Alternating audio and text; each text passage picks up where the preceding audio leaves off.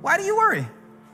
What, what do you worry about more than anything else?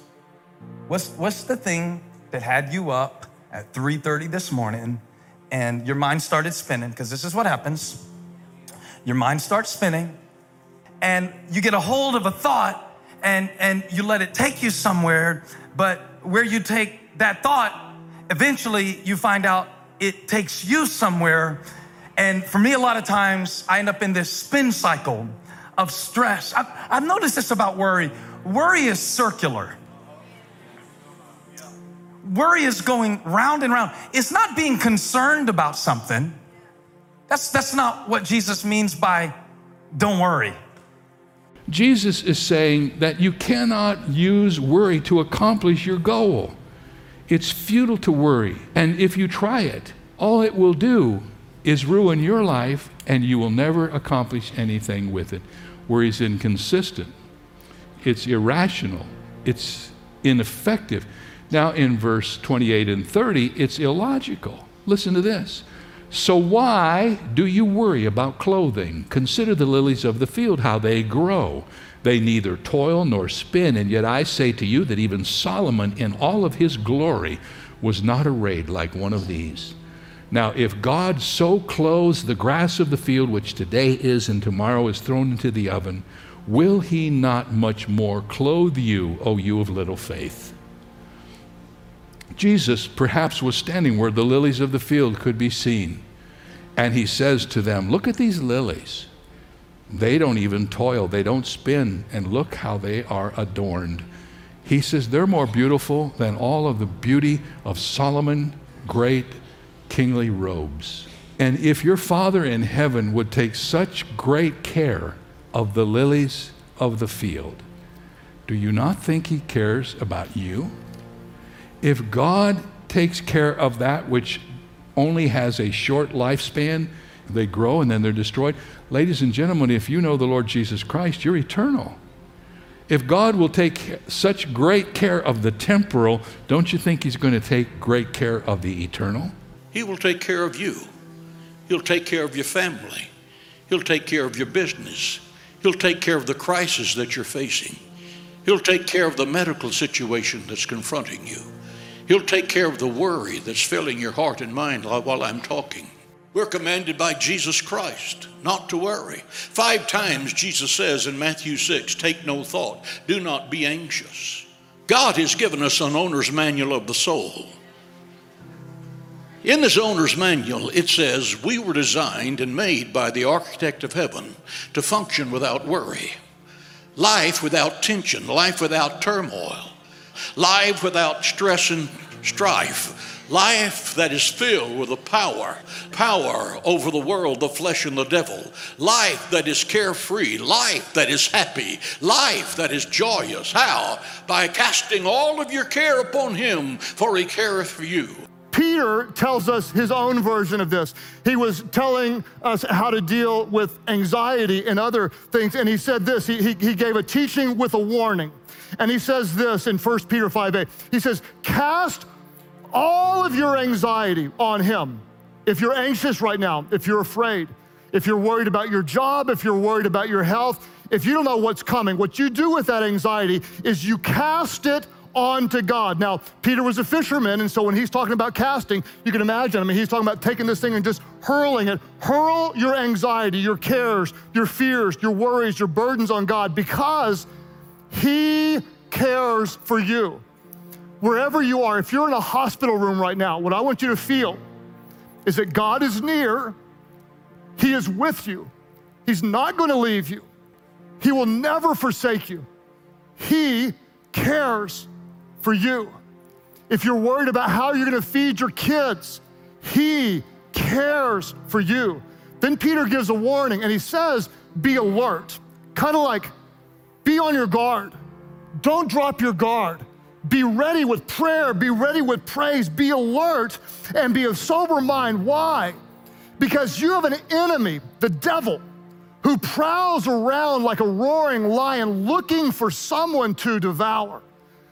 He's always coming, and the devil is always swinging, and it only hurts if you drop your guard.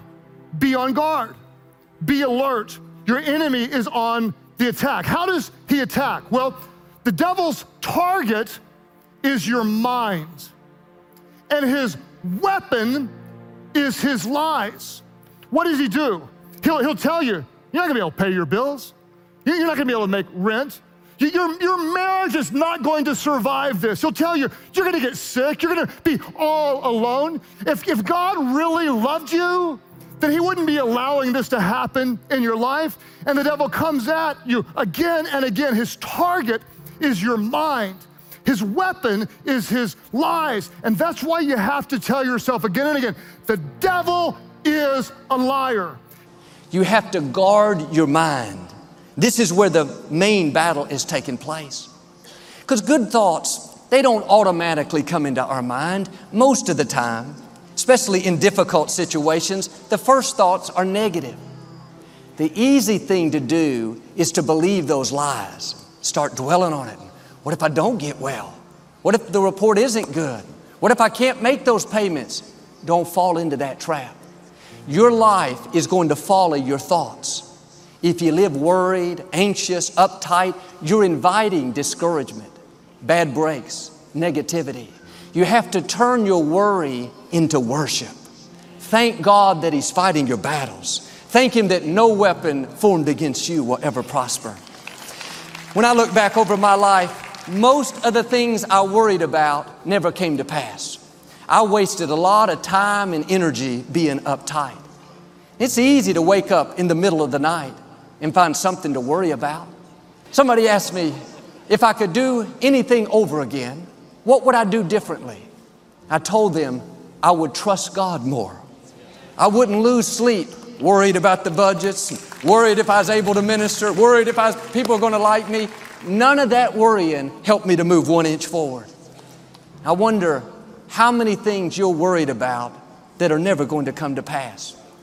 Worry is concern about something that we cannot do anything about, that we cannot even be sure about. One who worries looks off into the future, but the problem with the person who does that is twofold. First of all, the future is not here, and secondly, the future is not his. No one but God knows its true shape. And according to the Bible, worry is concern over the unknown and uncontrollable future.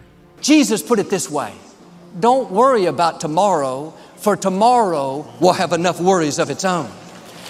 God has given you grace for today. You don't have grace for tomorrow. Don't try to figure out the next five years, play out all the what ifs.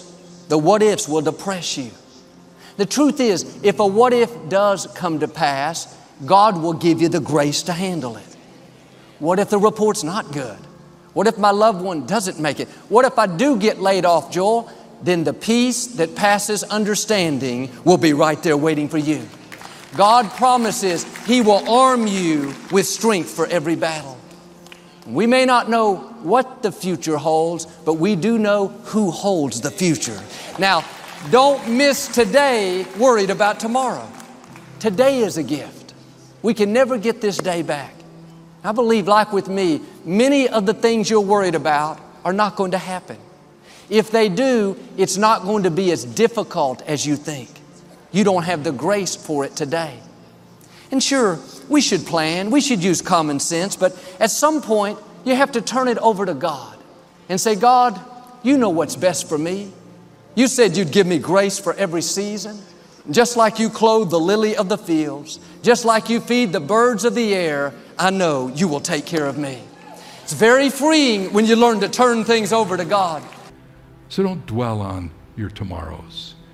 And don't dwell on your yesterdays. Oh, how many people ruin their lives with a faulty yesterday.